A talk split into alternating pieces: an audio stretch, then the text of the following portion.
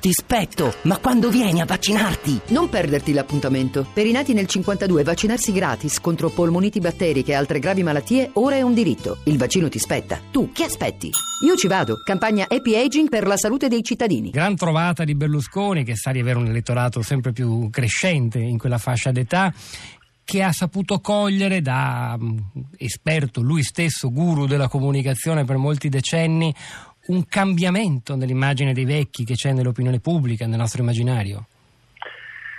Ma eh, io vorrei dire questo, dunque, che, che si tratti di, di, una trovata elettorale credo non ci siano particolarmente dubbi. Il problema è se la soluzione proposta è positiva o no e allora per, per capire questo bisogna capire che noi abbiamo, come è già stato osservato molto bene anche da Noto, eh, abbiamo un enorme problema demografico che è il rovesciamento, eh, il rovesciamento della piramide diciamo, demografica sociale. Quindi noi abbiamo molti anziani e pochi giovani, questo è il punto fondamentale, la combinazione dell'allungamento della vita e della scarsità di nascite ha generato questo effetto. E, e questo ha cambiato anche la qualità eh, del, dell'essere anziano, eh, si diventa anziani dopo, eh, ci, non solo ci si percepisce eh, più tardi come anziani, ma anche la, la società ti, ti, riconosce una centralità sempre più a lungo. E l'altra cosa importante è che questa generazione di anziani che sta entrando, diciamo, comincia ad abitare la, la vecchiaia, è generazione, è stata la prima generazione di giovani e quindi continua a pensare e ha portato avanti nel tempo questa sua esperienza della gioventù degli anni 60, 70 legati a certi modelli di sviluppo e anche legati a una certa idea di politica.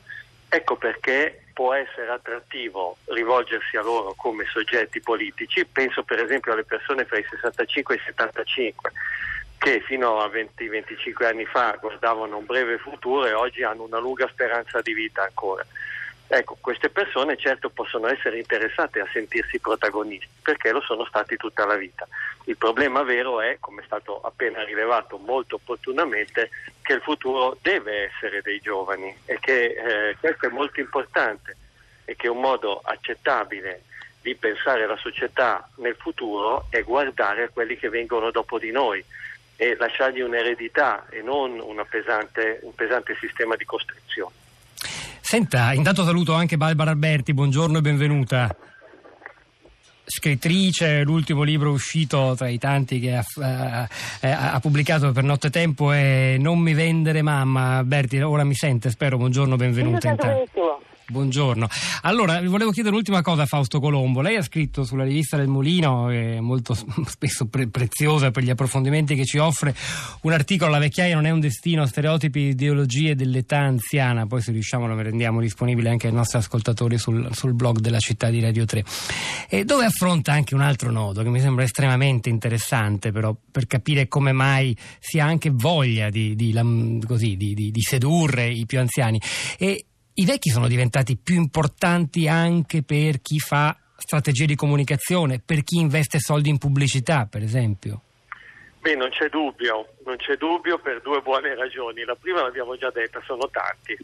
E, e vivono di più. ricordato un'altra cosa, un'altra cosa importantissima, spesso sono più ricchi dei loro figli e dei loro nipoti e quindi questa è un'altra cosa che li rende attrattivi.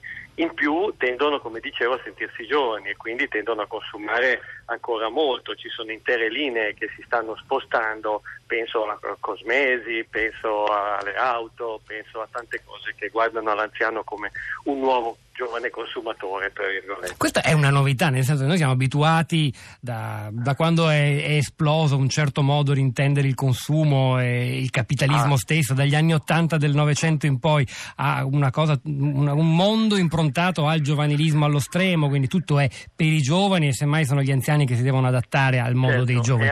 Sta cambiando questa cosa? Eh, certo, e anche in questi stereotipi anni Ottanta forse la bontà di Berlusconi ha un significato. Eh certo, no? eh, fu un protagonista però, ecco, ovviamente, ecco, almeno in Italia. L'importante di questo gruppo, di, di questo nuovo target così rilevante, è che ha ancora dei consumi pubblicitari, se mi passate il termine, cioè ha una fruizione pubblicitaria che pur essendo aperta anche ai social media e alle nuove tecniche, è ancora abbastanza tradizionale.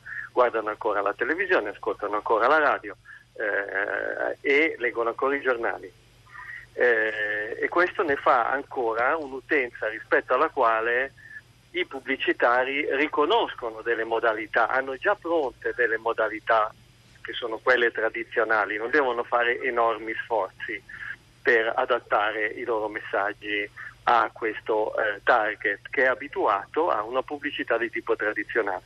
Mentre i giovani sono molto più difficili da prendere perché hanno fruizioni molto più legate ai social media e l'articolazione della pubblicità lì, diciamo più in generale della promozione del marketing, hanno bisogno di strumenti molto più sofisticati e molto più adeguati a chi sta molto online, mentre la percentuale di, di diciamo, maturi che stanno molto online è ancora relativamente bassa. E hanno i giovani molti meno soldi in tasca da spendere, diciamo. E hanno ribadiamo soldi in tasca, spendono quando ci sono sempre meno rispetto a una volta. Certo, però sono anche abituati a fruizioni eh, molto attente al denaro, molto attente al risparmio, eh, è diventato anche uno stile di vita, no? quello di risparmiare, di usare piattaforme di acquisto online, eh, eccetera, il che appunto rende sempre più problematica la pubblicità tradizionale.